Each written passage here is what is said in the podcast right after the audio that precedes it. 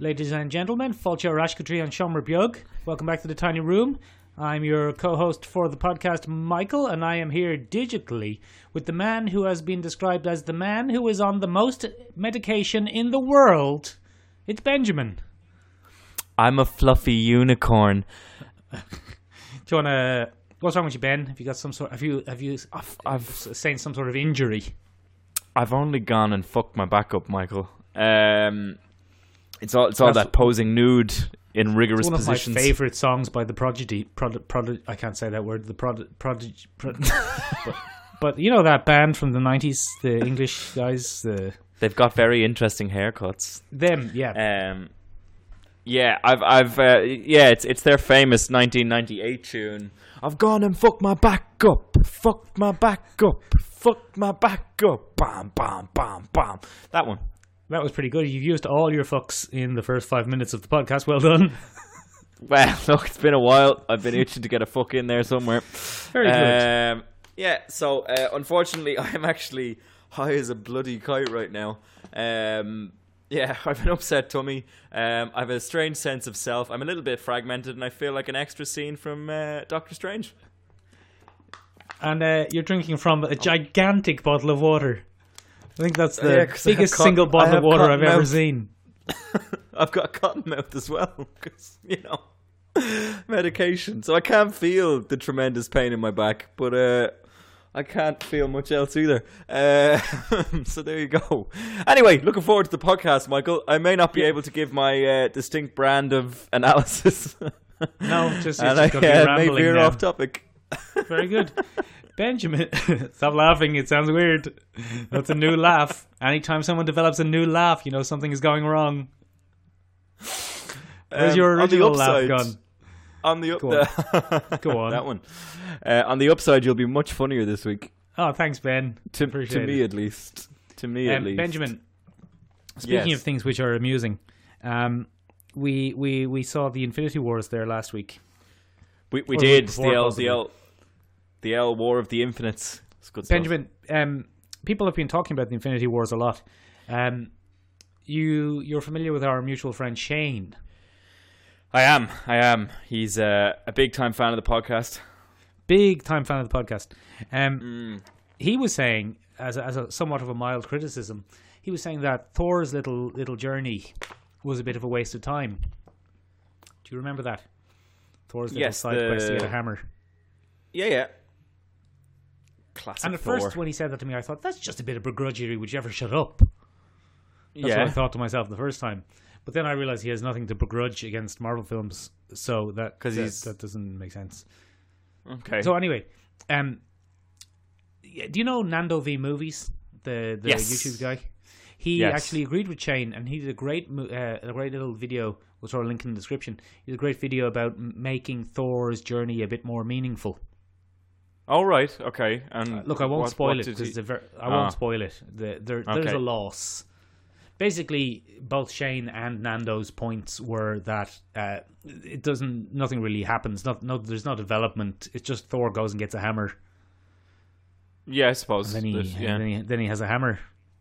Yeah, and we, and we get some questionable risks in terms of, oh, you might die if you're exposed to a star, even though you definitely won't, because we need you to save the third act of the film, kind of thing. Exactly. Yeah. Yeah, look, Nando V Movies is a great thing. Um, so if you're listening and you like this sort of thing, you g- give that a listen. It's in the description below. Ben, though, here's yes. my main point, right? Um, wh- while I was watching Infinity War, there was something about it okay. that just didn't sit right with me. It it stuck in my craw, as you would oh, say. I didn't and realize that you were now a boat captain in the deep south I am of a bo- Louisiana. I'm a salty old sea captain. It's stuck in your craw. So. Yes, I... I'm a seaman, if you will. But Benjamin, here's the thing, right? As you know, mm. Benjamin, I am not a physicist. You're you're not. I'm not a physicist. Look, you're not. I'm I'm a deeply intelligent person. But uh, That's I mean, your opinion. I have seen almost every episode of Rick and Morty. Oh, yeah, yeah I'm telling oh. you. Oh, but so right. Look, Ben, I have a physics question. It's not mm. really well. It is a physics question. It's about Infinity War. Right, Infinity War. Takes place on a galactic scale, would you say, Ben? I, uh, yeah, absolutely. Inter- yeah, right. Absolutely. Yeah. Right. Different planets across space and time. Yeah. Well, not time yet, but across space at least. And yeah. here's the thing that here's the thing that confu- that didn't sit right with me. Right. Um, the battle happens on Wakanda. It. Yep. Yep.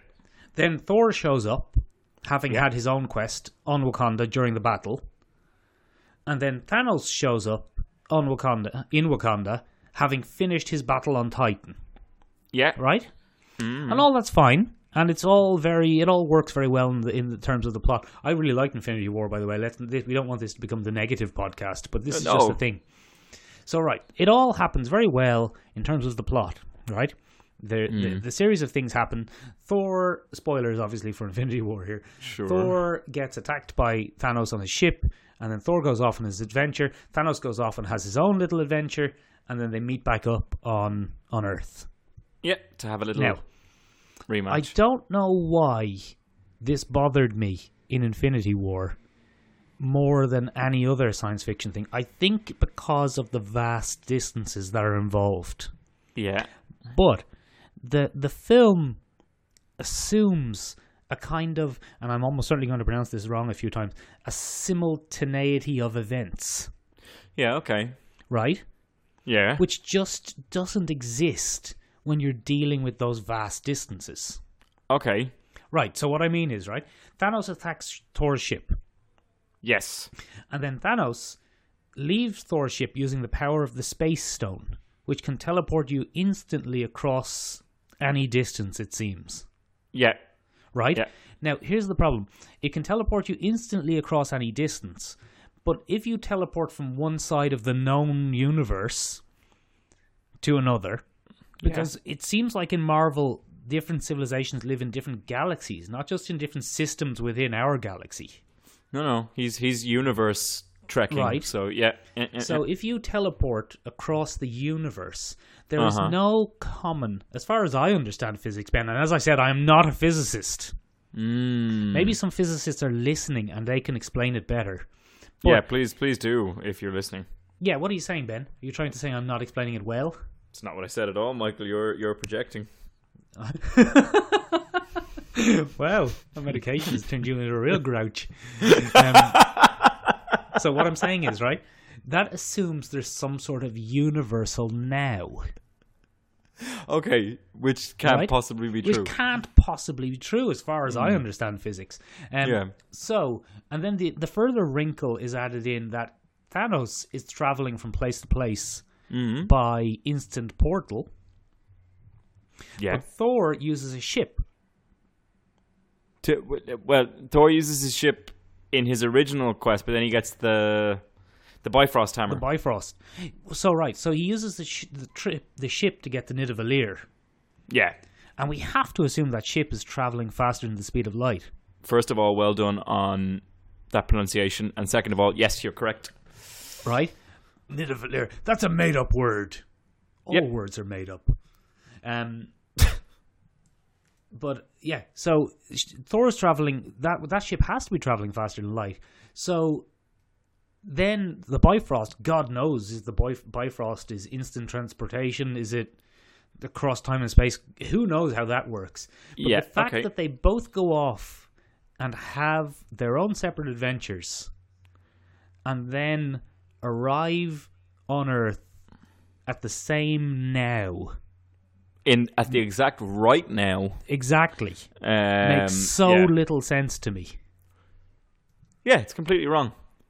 And it's I, completely I just, wrong. Like, and I don't know why that bothers me about Infinity War and not other science fiction. Although I think Star Wars, or as we call it on the podcast, Stars Wars, yes, suffers Classic. from a similar problem. I completely agree with you in terms of Thor's little side quest. I think, be, I, I, I completely agree with your theory in general. It's kind of interesting. We've never really considered it from that point of view before. Um, but in term of Thor thing, in term of Thor's, in terms of Thor's side quest, yes, it in makes less sense than thing. it does uh, in ther- in terms of Thanos' side quest, because Thanos is linked to the Black Order.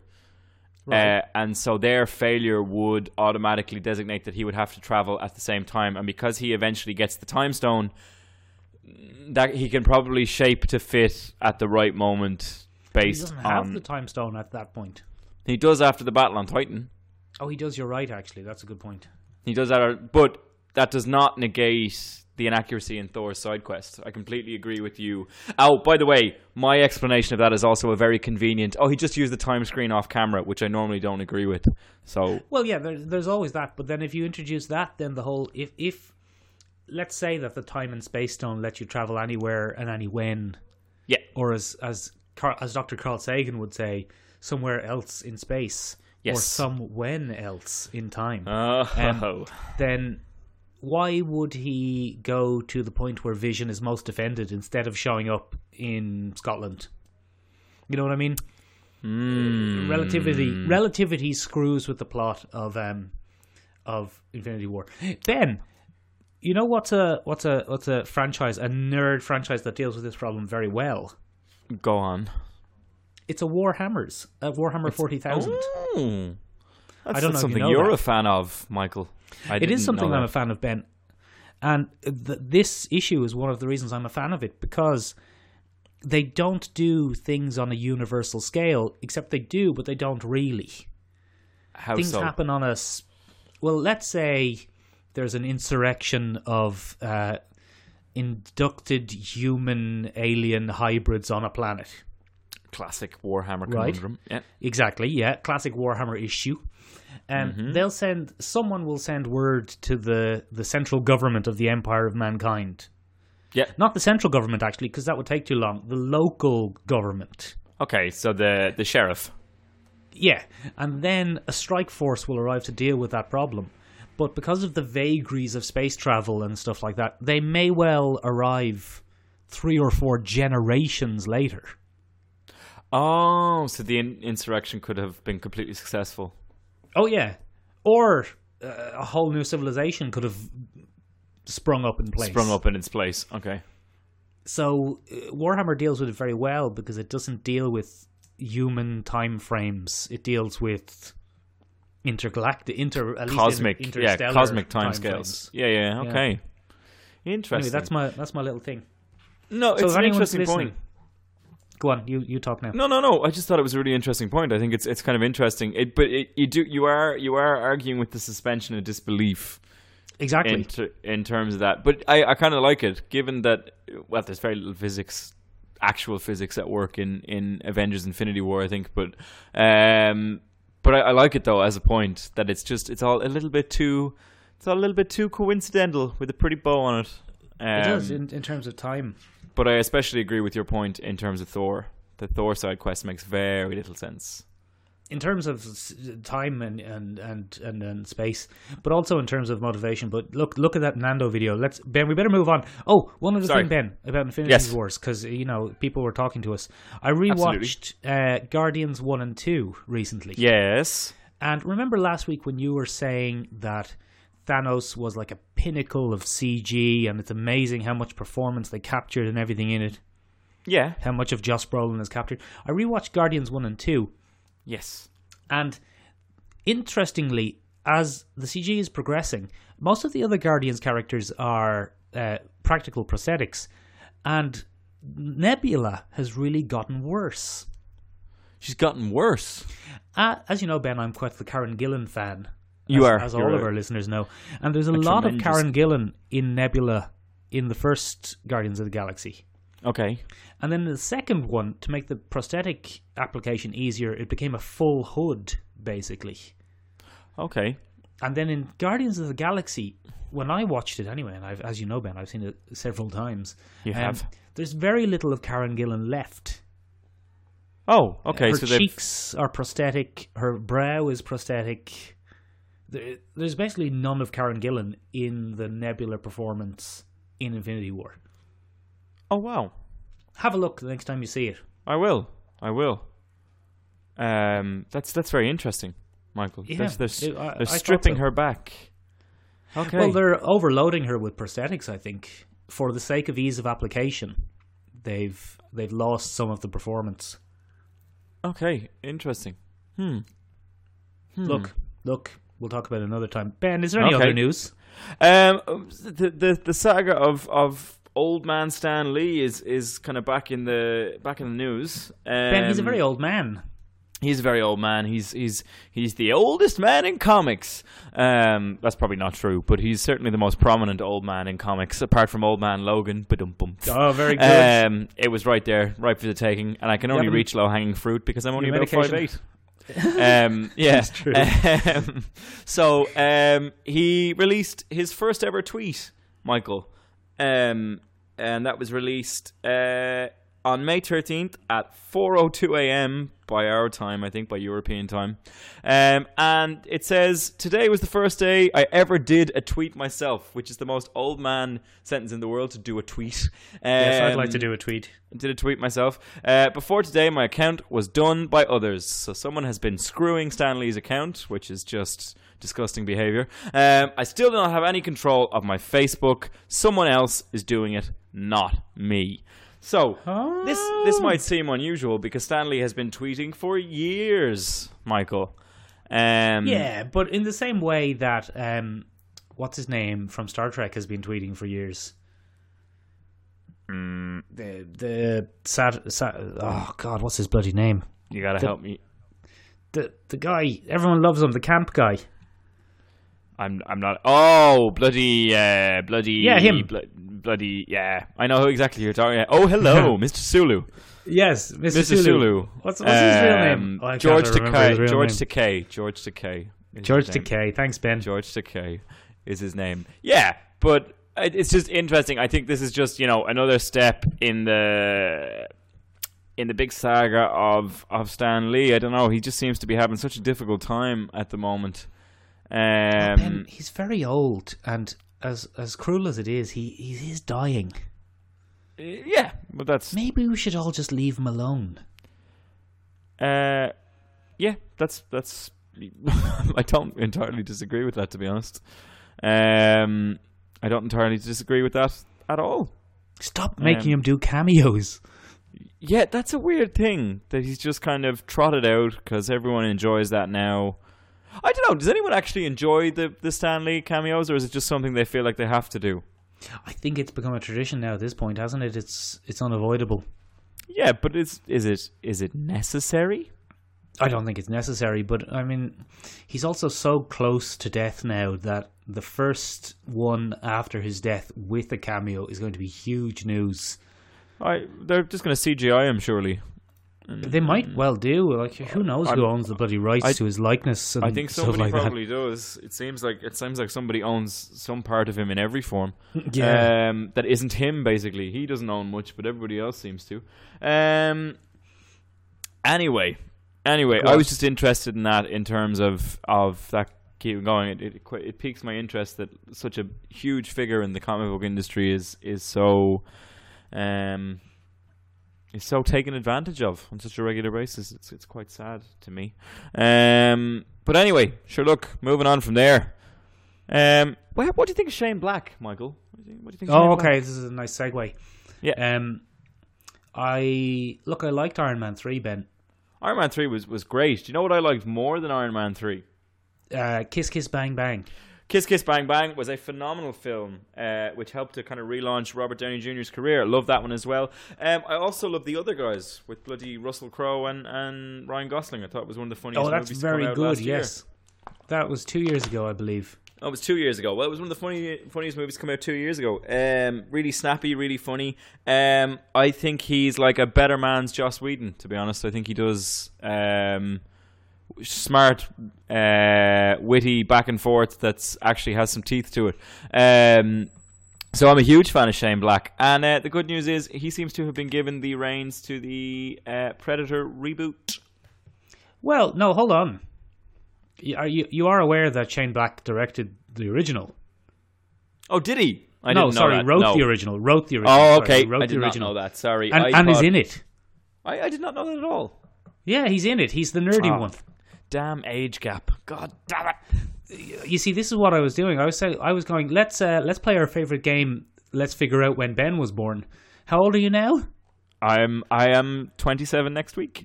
You're twenty-seven next week and next week. And it's now two thousand eighteen. So you were born in nineteen ninety-one. I was. very good. So that was after Predator came out. So oh, was I, it? I, okay, so I don't even have an excuse. Yeah, no.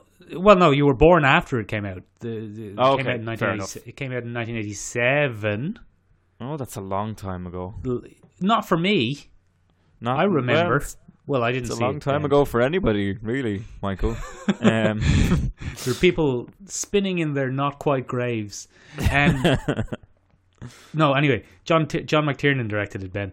And, uh, oh, okay. Uh, and Shane Black kind of rewrote it and... Um, was in it.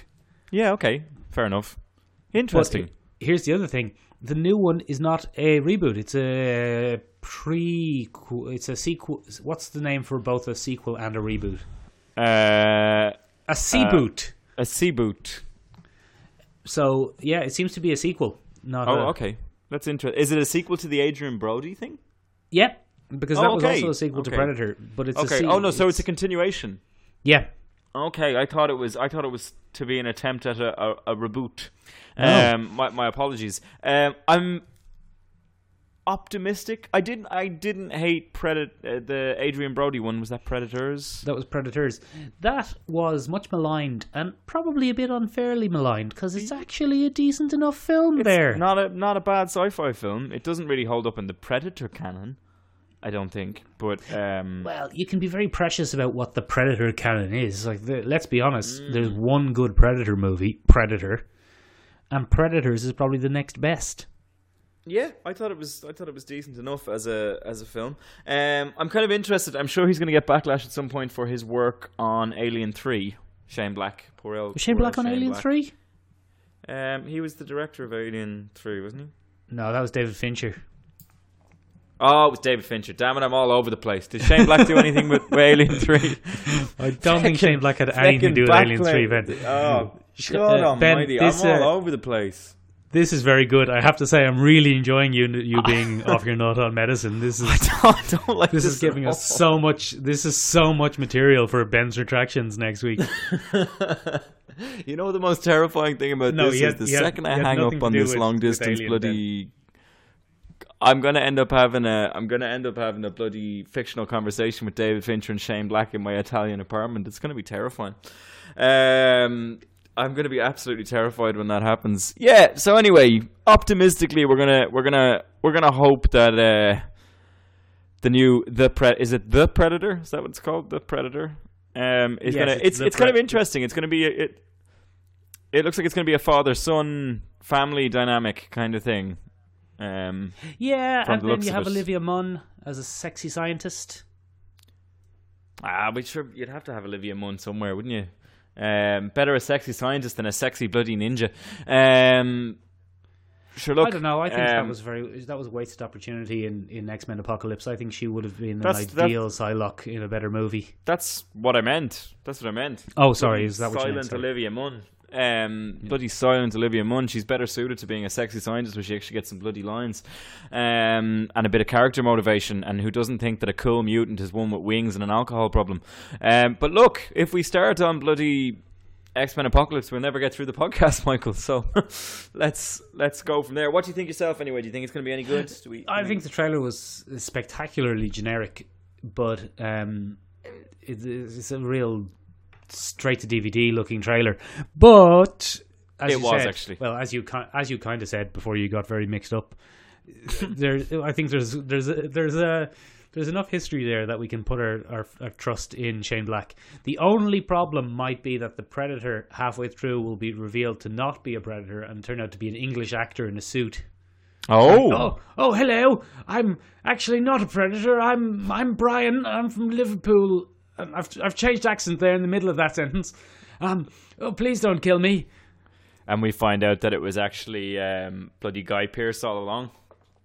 No, it was uh, an alien all along, or Arnold or something. Who bloody knows? Shane oh Black. Man, Terminator! Oh, excellent, excellent, excellent Shane Black twist. Um, Benjamin. Anyway, speaking of moving on from there, we people, have which we weren't doing, but. let's just let's just fucking move on. Did did you see a trailer for a Luke Cage? I did. I saw a trailer for a Luke Cage. Um, what did you think of that? I am. I think it might be a little bit better than than the first season. Uh, sorry, I should I should clarify that. The, the it should be better than the second half of the first season. I thought the first oh, half good. of Luke Cage season one was excellent, and I thought as soon as they got rid of spoilers for a series that came out a bloody while ago, year and a half uh, ago. Yeah. I thought when they got rid of Cottonmouth, they kind of shot themselves in the foot. Um, yeah, you're right, Ben. That that next guy who they brought in, he was no good. Um, no, I thought he was bloody the bloody half brother. I thought that was what's his name, Stryker? Is that what they call him?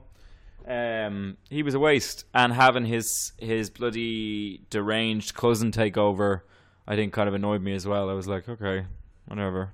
I thought he was a great villain. I thought he had a bit of room to to bloody go about his biz.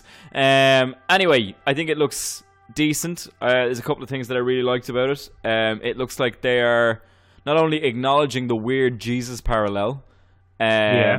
but they're willing to take the almighty piss out of it by the looks of things. It um, does look like it's going to be a little bit funnier. Yeah, I think they're going to rebrand themselves, because I think, I think that tone may not have sat well with a lot of people. Um, mm. Where towards the end, he's just a righteous brother towards the end of it. And I'm not using that in a derogatory kind of sense, but he very much fulfills that role of Blaxploitation characters too well. Um, in that it was nice to have that Blaxploitation theme running through season one. Um, right. But it's almost not even a, an homage to it. It's a direct copy and paste of the Blaxploitation okay. team. And, and the Blaxploitation team... knowing. Yeah, because the Blaxploitation theme, while it's a nice nod to uh, to New York in the seventies, is not actually that applicable to modern day black culture. It's kind of a little bit on the nose, almost. But that weird, strong black Jesus character doesn't really fit. And it seems that in this one... Um, you see a, black, a, black, a backlash from the church, because the the opening sequence of that trailer is narrated by what looks to be a preacher of some no, kind. I th- I thought it was um, Bushmaster. No, no, it's not Bushmaster who does the opening narration. Bushmaster is oh, revealed to be the, the antagonist, but um, it's the it's a preacher practicing his sermon in the mirror. Um, oh, Ben, I didn't pick up on that, I have to admit. He's very against um, Luke Cage's comfort with being compared to a Jesus type figure. Um, and mm. Luke Cage's arrogance can be seen turned up to eleven um, in all of this. Um, he's become exceptionally arrogant in his righteous brother role, um, which I found really interesting. Um, so I am cautiously, exceptionally optimistic for season two of Luke Cage. Um, I'm looking forward to seeing it, um, and I think the villain looks absolutely fantastic. The villain does look good, very good. When I first saw it, I thought it was Bushman from Moon Knight, and I was like, "Oh my god, it's no, Bushman!" But it's Bushmaster. It would have been it would have been really interesting. But to be fair, Bushmaster is not traditionally a Luke Cage villain. Um, Bushmaster is traditionally a an Iron Fist villain. Yeah, he has Luke Cage's um, powers though. Looks like he has Luke Cage's yeah. powers, but he has some sort of karate. Yeah, absolutely. Um, I think. Uh, It's a bit of a departure from the original Bushman character. The original Bushman character was created Bushmaster. by our... Uh, sorry, Bushmaster character was created by Chris Claremont. Um, oh, Ben, I was really hoping you bloody... would mess that up and say someone completely wrong. Shane Black. No, no, no, no. I'm not that high. um, he was he, um, he was played by Shane Black in the two thousand twenty movie uh, Power good. Fist. Um, but yeah, um, that's... Uh, just in case you think I am actually that high, I realised that was a bit. Um, but it was originally played by two brothers, or he's he's a character embodied by two brothers um, from the Caribbean. So you can see that Caribbean influence in the trailer. He's clearly not from that America. Um, yeah, and they're hint- hinting at the voodoo a little bit. Oh yeah, but I kind of dig that, because when you look at um, kind of Luke Cage's powers, it's all scientific. He's a very scientific soul. Um, mm-hmm. Well, he's not a scientific soul, but his, his powers are science-based. Um, and I think he goes up against so many characters, and modern technology doesn't seem to be able to do much against him. Bullets bounce off. Um, he seems to be able to survive explosions a lot more. Um, mm-hmm. I'm not sure the shotgun blast from Jessica Jones season one would have any effect this time around. He seems to... That was magic. Yeah, he seems to be extra powerful uh, this time around. So magic seems to be the only thing that really could uh, take him for a whooping. Although that might be a little misdirect, because Bushmaster traditionally gets his powers from the same experiment as Luke Cage. He does. He's part of that whole thing, the same with Stryker and Diamondback and, and those other things. Mm. Um, they were all part of the same sequence. But I think they might be jigging it around. Um, I don't I don't know whether they're going to play with that um, Christianity versus voodoo kind of element. Um, I would be surprised if they did, but I'd be interested to see it pan out that way. Um, and then I think we have to, unfortunately, suffer through the bloody return of Cottonmouth's cousin, whose name I can't remember. Um, and they seem to Diamond be sticking back. with that all. Uh, is that her name? Oh, um, Black Mariah. And they, yeah, that's it. And they seem to be sticking with that awful theme of of Harlem needs a queen. I, I thought that theme had run its course by the end of season one, but obviously it hasn't, and it's to make a comeback. Um, I would imagine what we're going to see is um, a very classic uh, post-colonial narrative where someone from outside of Harlem. Um, starts to take over, and bloody Black Mariah and Luke Cage are going to be forced to make an alliance. Oh, very to take good. Them down. Okay, yeah. Um, that that is to be my prediction, but I am looking forward to it because uh, Bushmaster looks quite interesting. Yes, um, I think he looks quite cool, and it looks like we're gonna. Yeah, and we're gonna see some interesting uh, themes of Black American identity versus Black African identity uh, take hold. So Ben, I, yep, Ben, Ben. Ben, do you think they're going to deal with the click? Which click? Hang on. Ben, Ben's just having a big... Thanos, you big dummy. Oh, no, it's definitely pre, pre-event two. Everything's going to be pre-Infinity War. Ben, let's wrap it up there on, on this and move on to our main topic for the week. Our main topic for the week. Uh, so, yeah, that's uh, that's what we think anyway um, of the L uh, Luke Cage. Moving on to main topic of the week. Main topic of the week. Uh, so... Two weeks ago, Michael, um, yes. I treated you to a little, a little, a little pitch, a little pitch involving uh, D C's titular uh, ghost character, Dead Man.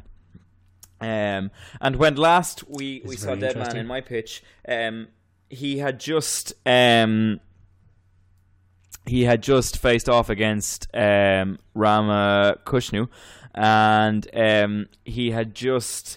Um, kind of had his wings clipped a little bit. He had tried to live in the body of a Parisian to survive, um, and he came back, yes. and uh, that body started to turn into this horrific kind of mangled ghost type character.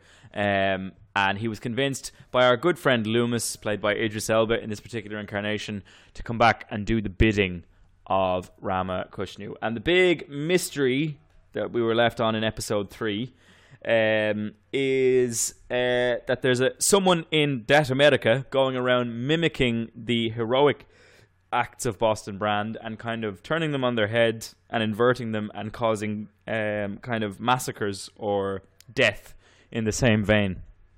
Um, so we still have to find out who that mysterious character is. And the other big cliffhanger that we have for that episode is we don't know how Loomis has come back from the dead. He was mortally wounded um, in episode three, and we're not really sure how he's come back. So we're going to come straight in onto episode four. And uh, the name okay. of episode four is going to be really, really simple. It's going to be Tinker, Tailor, Soldier, Dead is what we're going to oh, call very good. episode four. Uh, that's that's, that's a be play our... on the classic book, Ben.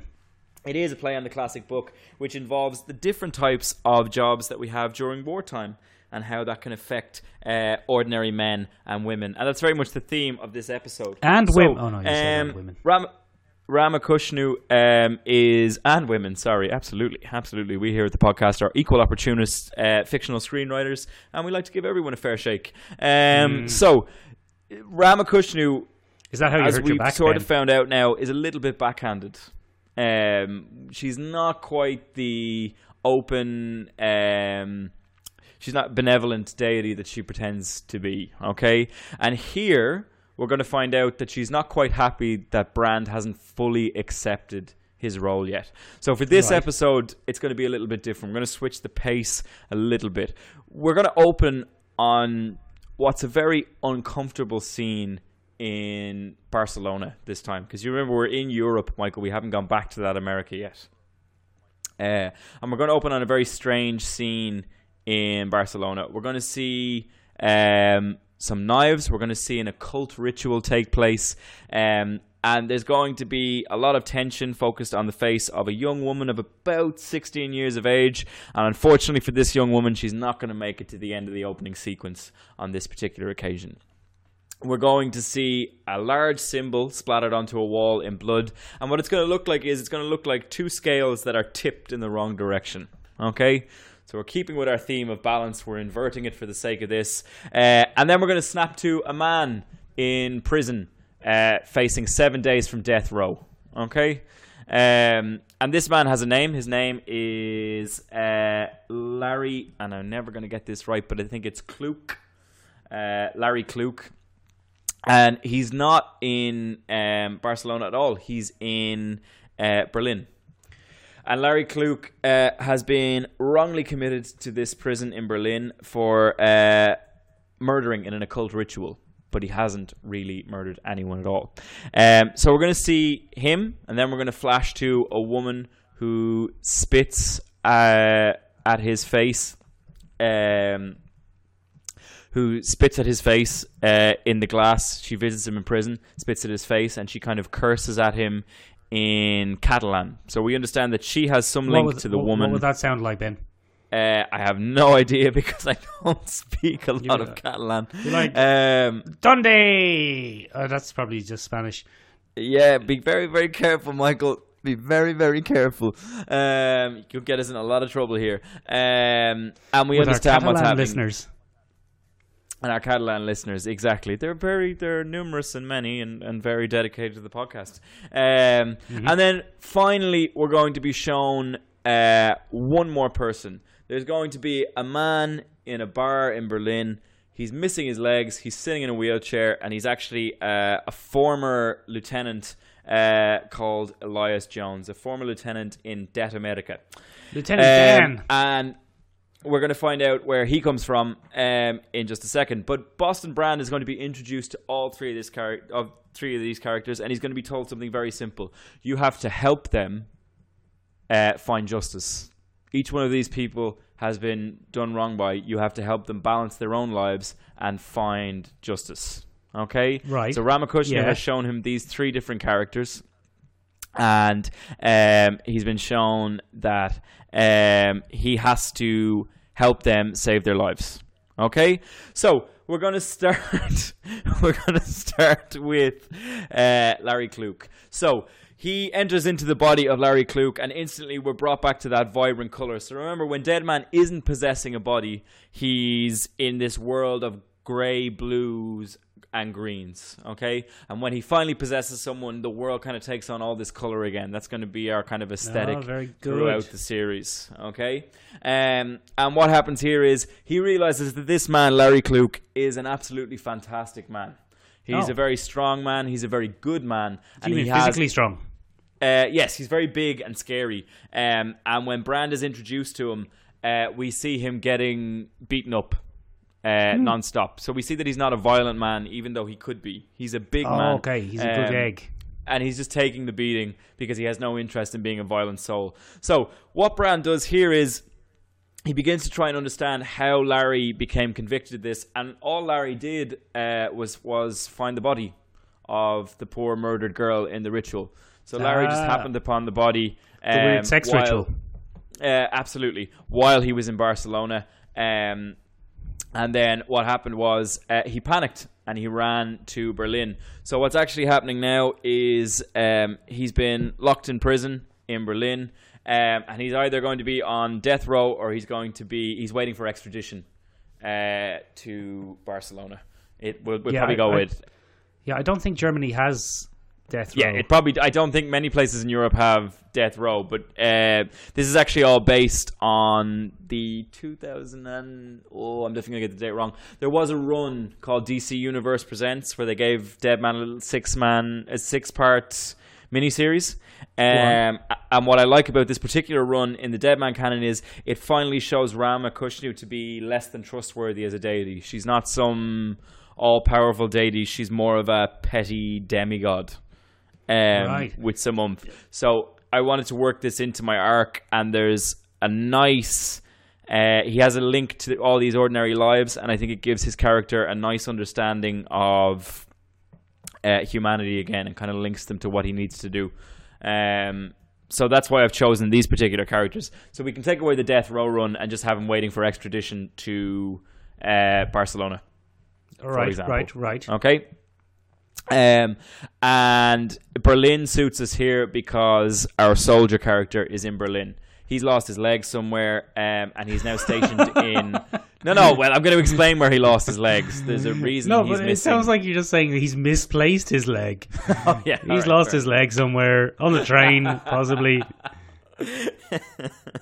No, unfortunately not. Uh, and they're in the same city. So, basically, how this all pans out, Michael, instead of instead of wasting your time trying to go through it blow by blow with you, um, Idris is not going to be much, or Loomis is not going to be much help here, because Rama Kushna does not allow it. She wants Brand to go through this himself, to understand himself that he needs to balance the scales. Mm-hmm. Um, and what's going to become uh, very clear is, basically... Um, Larry Kluke, the man in prison, uh, will eventually die uh, in an accident being transported from um, Berlin to... Uh, sorry, he won't die in an accident. He'll die in prison because people will think he's a child murderer and they'll murder him in the no, prison. No, like Freddy okay? Krueger.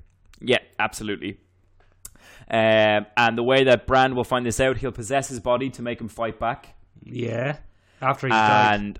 Absolutely, uh, and it'll be too late. The body will die, and he will fight them off, um, but Larry's soul will have left the body ah, by the time no that he manages to do that. That's no good. Um, what he will realise is uh, that this man knew the soldier, Elias Jones. Elias Jones is important here because he has actually been given a dishonourable discharge. He is the only survivor um, of a military operation in Iraq. Uh, of a military operation. He's the only survivor of his troop, and his troop were actually uh, murdered by a mysterious man um, with uh, powers who painted the same symbol that we saw in this ritual in Catalan on the wall. Oh. Um, and then finally, we uh, so unfortunately for Larry, Larry will um, die uh, at the hands of more followers of this kind of cult ritual. Um, because he survived, and he won't. What a bunch and, of cultists! Yeah, Bran won't uh, put the pieces together, and he'll find his dead body in the apartment. Um, he won't get there in time. So even though he's a supernatural being, he won't get there in time. And finally, we'll come back to the mother, whose name is Laura Hernandez, um, and she's going to commit suicide. Oh, no good. Um, because she misses her daughter so much, um, and Bran will possess her and try to stop her. Uh, but every time he leaves her body, she'll go back to the same suicidal impulse. Okay? Oh, no. And and what this lesson teaches us is that... Um, teaches us is that... Well, first of all, it gives Brand's character a new push in terms of... A new motivation in terms of... He's going to get extremely angry. His short temper is going to get even angrier with... Um, with Rama Kushna. He's going to confront her in the next episode and ask why on earth she asked him to intervene in these people's lives um, if he couldn't help them. Okay. Right. Mm-hmm. Um, and this is really important here. Uh, and the, the kind of theme, if you remember from last week, the theme was that uh, we're going to have kind of the seven stages of grief. And in this one, it's very much negotiation and how negotiation doesn't work. Anyway, moving on from there, at the end of this episode... Oh, is each episode going to be one of the seven stages? No, not necessarily, but we're going to have a rough approximation. Sometimes we'll combine two in each one. Anyway, at the end of this ben, one... do you like it yes. rough? Is that how you uh, hurt your back? I mean...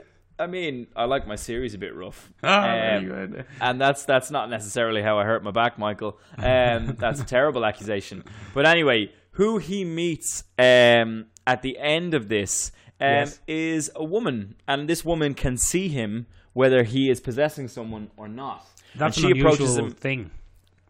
Absolutely. And she approaches him saying it must be difficult arguing with a woman who doesn't want change. Mm. Um, and this is very mysterious, and it turns out that this woman is going to be another demigod, and it's going to be played by Miss Emilia Clarke. Emilia um, Clarke. Emilia Clarke. We're going to have Emilia Clarke because she likes television. She's not against it at all. Um, and she's cute and unsuspecting, and she's going to be... Um, now, I'm going to get this wrong. She's going to be the Greek goddess Aristetes. Um, And the Greek goddess Aristides is a daughter of Ares, and she is a goddess of imbalance. Oh, very good. And when she meets um, Boston Brand, she's going to make him question more of Rama Kushna's actions. And she's going to say that, how can you trust a goddess that only wants balance when change is the one thing that causes imbalance? So he's so disillusioned with this, and she kind of explains that Rama Kushna actually doesn't want any kind of change at all, um, because that is balance.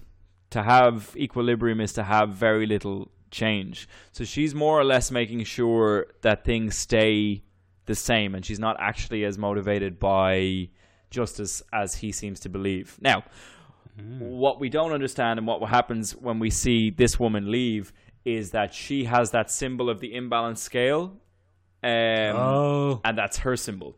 So oh, this no. this will this will give us um, a little bit. And finally, at the end of this, Benjamin, we'll see... sorry for a moment to interrupt you there. Does she no have problem. some sort of sexy outfit? Uh, no, she's just wearing a really simple... See, Aristides moves with the times. She is a big agent of change. So she's a very modern woman in how she's dressed and things like that. I mean, she can be slightly sexy if you want. Yay! Um, but when we see Rama Kushna, she's always in traditional kind of Hindu dress. Okay. Uh, bright colors, vibrant things like that. But Aristides is very much uh, a goddess of change. So okay, she okay. moves with the times as much as possible. What we don't realize is when she leaves Boston Brand, she travels to that America. That America. Where we come upon another massacre. Um, and she says very, very simply, there's a man covered in blood there. It's the same young man that we followed in the first three episodes. Oh, that guy, yeah. And he is actually in a prison that has been completely slaughtered in Death America. So again, we're mimicking the actions that Boston Brand tries to save. And she says very simply to end this episode, she says, Cleveland Brand, you have done exceptionally well. ah, so there's the big reveal. Uh, Cleveland Brand is, of course, the brother of Boston Brand, who oh, is no still good. alive. Okay? Now, who so we him? could... Uh, who would play him? Well, now, so I have kindly kind of, I have finally kind of come up with um, a character who I feel could maybe play Boston Brand, and that was Jay Courtney. I settled on Jay Courtney. Jay Courtney, um, yeah, but far more in his role as Captain Australia or Captain Boomerang, not Captain as Captain Boomerang, than as uh, you know, normal, boring Jay Courtney. Um, I think his name is Jai. Jo- okay, Jai Courtney, I, never I, mind. I'm not sure. I think it is, though. Jai Jai. Um, we can we can do either one. Um, yeah. But it's going to be him. And then I think the person that could maybe play his younger brother um, is possibly your Matt Bomer kind of character. Very handsome, but very twisted in this particular iteration. Um, okay. Because he can I, do crazy. I don't know if you've ever seen him. When you were describing him, I was picturing Bill Skarsgård. I'm totally okay. Oh, that's actually way better than anything I could have done. So we can go back to um, we can go back to bloody Bill Skarsgård there. We'll just have a complete um, recasting there. No problem. Bill Skarsgård is a perfect choice. Um, I feckin' run out of time again, Michael. I'm really bad at this. Um, no, good. You got ten minutes. I've got ten minutes. Okay, fair you got enough. twelve, you got eleven and a half minutes. But we'll push through it because so I've been explaining. It's, it's going to be a, a six-episode series, by the way, because it's it just gets a bit convoluted in between that. Um, so we're going to go on to episode five, and um, it's going to have a really simple name. Oh, my brother, what have you done? Um, it's going to be the name of this. That's not a simple name, Ben. That's a complicated name. Uh, okay, okay, fair enough. We'll move on from from there. Um, so anyway. What we find out in the next episode is really, really simple. We're back in Paris. Uh, Loomis is having a conversation with um, Brand, who is completely falling apart here. He's witnessed a woman commit suicide. He's witnessed a good man die. And he's witnessed that he basically failed horribly um, in his tasks. This is all very disillusioning for him. It's very depressing. Yeah, well, I mean, it's it's you know, it's death, man. You don't get to argue with death. This is this is the whole theme. You oh, know, you can't you can't mess with the balance. Um, and so anyway, um, Aristides at the end of the last episode um, told him that to to kind of have some say in what happens to him, he needs to go to a bar in London. Okay, okay. And this bar is called Crowley's Keep. Um, which is a nice little tie-in to Aleister Crowley, who is a famous occultist in Victorian London. And as we all know, Ben loves a bit of Victorian London. I'm a big yes, fan. Yes, he does. Um, so uh, he's going to have to travel to London uh, to visit this bar. And this bar is unique because it's where all the occult forces of Europe kind of go to socialize and drink. Think of your... Think of the Korean bar in Black Panther, but with lots of spooky magic people. Okay. Um, okay. Um, so that's the kind of thing that we're aiming for here. Uh, but he has a problem. The bar has really, really, really, really strict um, magic things, and ghosts can't actually enter without setting off um, kind of a really, rune. Really, really strict magic things, right? Okay. Uh, magic you. restrictions. Sorry, you have to basically abide and wear a special bracelet when you enter that deactivates okay, any okay. mystical power you might have. So, right. because Loomis only has a loose connection to the occult in that he can see the dead and, you know, use magic. Mm-hmm. What Brand wants him to do is he wants him to go in, deactivate the rune, and um, at, so Brand can go in and find. And what Brand is looking for here is the tome of his life. Go and on. This seems really unusual, but what, what the bar is famous for is underneath the bar is an ancient kind of... Uh, Indian burial site. No, not quite. It's actually an ancient Roman uh, burial site um, where they keep the tomes of life. It's a kind of a Christian parable thing, but we'll get to that as we go along. This episode is going to be a little bit more fun because we've had Yay. a very depressing, we've had a very depressing theme before that. So it's going to be more of a heist episode with some very macabre imagery. Um, when we go to this bar, we're going to see... Um, lots of different kind of occult creatures, and the reason that a we're skeleton. introducing a, a skeleton or two, uh, yeah. some vampires, some werewolves, and the reason we're introducing this is is basically to kind of world build a little bit more, to show that ghosts are not the only thing, ghosts and zombies are not the only thing happening here, um, and we're going to do all that. Um, so the mission is going to be a success overall, but unfortunately, Loomis, this is where Loomis is going to die. Oh no, Loomis! Um, Whatever else he had, he's going to die because Rama Kushna finds out uh, as this is going on that Brand is going against her will, and she be, Loomis is going to have his kind of his big moment where he's either going to help his friend or he's going to go against the woman that's keeping alive. And obviously Loomis, because he's a real good egg, is going to choose to help Boston, and as punishment for that, she takes away his um, she takes away his power. Okay, oh, and he poor dies. Old Idris. So, Yeah, uh, but it's going to be an interesting episode. Um, when he goes down to the cavern, when Bran finally gets down to the cavern, um, he's going to meet um, he's going to meet a very interesting character that won't make an appearance until season two, if we ever get to season two. But he's going to meet the uh, the Son of the Morning, uh, which is uh, we'll, we'll get to that in a bit. Lucifer. But anyway, he gets yeah, pretty much he gets his he gets his book um, his book of life. Um, which is going to help him combat Rama Kushna because it gives him some agency in his own existence again. And when he finally mm. reads the book, he realizes that he was supposed to die and pass on. So oh. Rama Kushna has intervened uh, in his destiny, and he's been kept on the earth against his will. And now That's that he possesses nice. the book, um, he possesses some level of power over his own agency again. Now... He delivers his book to Aristides, who requested it as payment for his help. Okay? And this is a huge problem. Okay?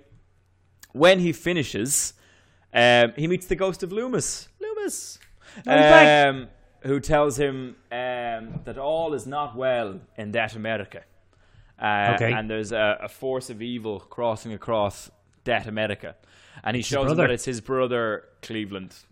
And this is where the name of the episode comes, My Brother, What Have You Done? Um, that's where this comes from.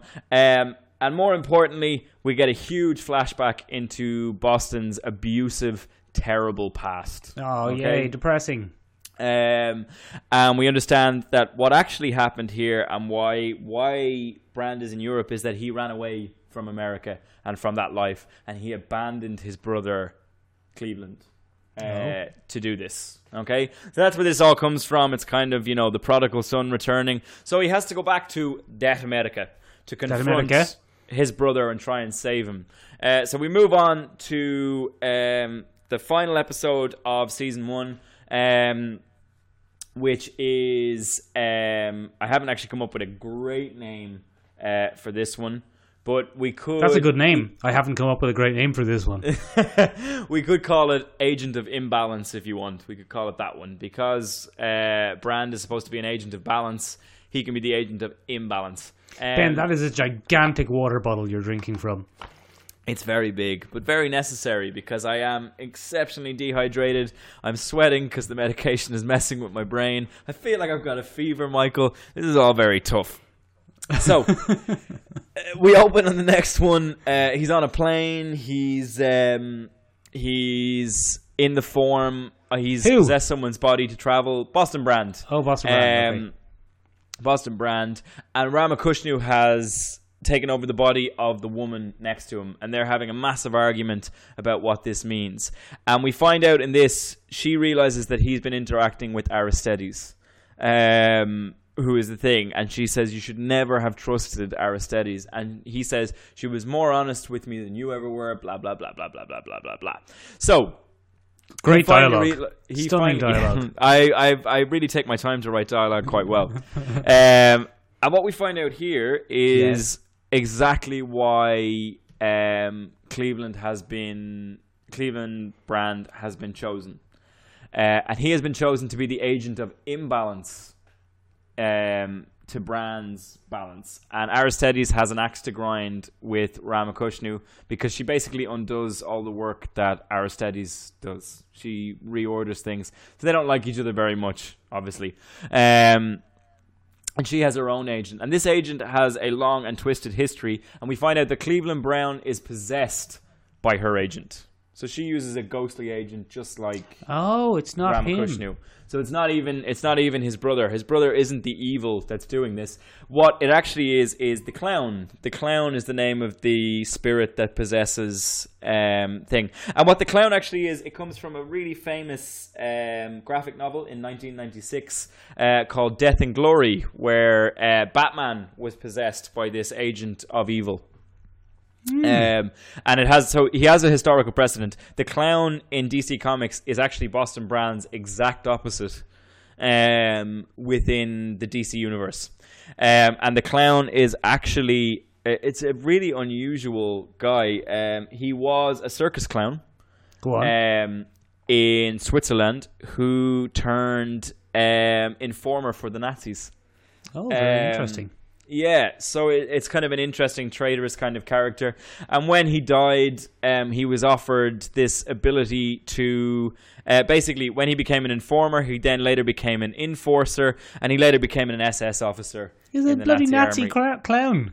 Yeah, it's a Nazi clown, basically. I really liked it. Um, but you'll remember in the first... Uh, in the previous, in part one of this particular pitch, I said that I had Doug Jones in mind for another character. I had Doug Jones in mind for the clown character. He's going to be the evil oh, spirit in this particular one. So basically, the way this works is that Boston Brand is going to have to confront the clown, but obviously the clown is possessing his brother's body, so he's going to have to pull all his punches.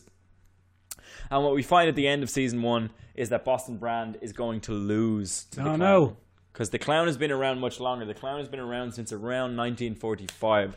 So he's far better used to possessing people and using their body in the right way. And when we see the clown fight, it's going to be extremely twisted. We're going to see Bill Skarsgård's body twisted in lots of different ways and kind of, although, again... yeah. Although, Ben, if, if it is... If this thing... Now, we, I didn't know this before, but if this thing is a clown, Bill Skarsgård might be a bit on the nose. Yeah, well, th- now it's a Pennywise thing, so we might we might be able to go back to Doug Jones, maybe. Maybe we can just go back to Doug Jones in general. No, Doug Jones is the of... clown. Yeah, but I don't know. I don't... Okay, we'll have to find a different actor to play the brother then. Okay. We'll figure it out. We'll figure it out. Maybe, maybe Jai or Jay Courtney has a younger brother that we can stick in the role. Uh, but anyway... What's basically going to happen here is uh, Boston is finally going to understand how much power certain spirits can have in this world. You'll remember at the end of, of episode um, four, um, he felt very powerless. But the clown has had years of experience and he can actually augment human bodies to be super powerful or super strong. And he can twist their bodies into new forms and things like that. Um, and unfortunately for Boston, he has to watch his brother... Uh, become this twisted, mangled version of himself because the clan bends him to his will. Um, and eventually Brand loses, and we're going to have our kind of setup for season two where he's going to have to master his powers and come back, and he's going to have to forge an uneasy alliance with Rama Kushna. We could equally do this in a season one arc if you wanted. We could extend it to eight episodes or ten episodes if you really wanted to, and that could be our mid-season point. But that's really as far as I wrote um, before succumbing to acute back failure and mild medication-induced dementia. Um, but I think there's some interesting elements there. I think it it could potentially be something we haven't seen on television before if we got used to using prosthetic effects to do all the body horror and cosmic horror elements that I want to work in as we go. Um, but yeah, that's my pitch. That's my pitch for Dead Man. So you get a really odd, twisted kind of horror first season, and we'll see what we could do. Ben, anyway, what um, yes. what shows is it? To, I mean, tonally, there's a bit of there's a bit of uh, Legion in there, a, a hint, oh, a, hint of, a hint of Supernatural as well in certain ways. Yeah, and there's a few there's a few moments of I, I was thinking far more American Horror Story season one. Oh, very good. Yeah, yeah. One and two, kind of the more scary elements of things. Once we get back to America, once we push him back to that America, it would take a far more backwater, you know, Americana feel to it. You know, crossroads deals and and that kind of thing. Um. Because I do feel that that American Gothic aesthetic would suit it once we get back there. And it would also be a nice homage to the Kelly Jones run and Mike Barron run, because all of their stories took part in the Deep South. Ben, um, shall we throw it out to the listeners and see who they think would make a good, uh, yeah, a please. good Boston Brand or a good uh, Cleveland Brown?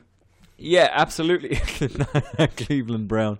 Um, absolutely. Please let us know down below what you think. Um, and please let us know if you would be interested in seeing this series. Do you think... Um, what? How do you think season two should pan out? Or do you think we should just keep it in a nice, tight season one? If you're interested, let us know down below, please. Um, we'll put both these episodes in a playlist for you to listen to at your convenience. Um, don't forget to let us know. Ben, before we go, give us some recommendations for someone who might want to read something about a dead man.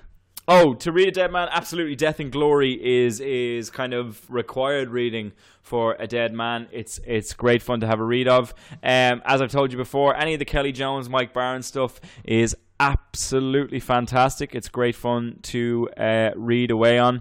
And then he Justice League Dark. Justice League Dark, um, especially the first two trade paperbacks of Justice League Dark, give you some great insight into Boston Brand's character as kind of a, an egomaniac or a narcissist. That's where I got a lot of his characterizations from. So take a look at Justice League Dark. Justice League Dark is great because it has Constantine, it has Zatanna, it has a little bit of Shade the Changing Man. Uh, you get a real look at D C's occult undertones. Um, was, was there a movie?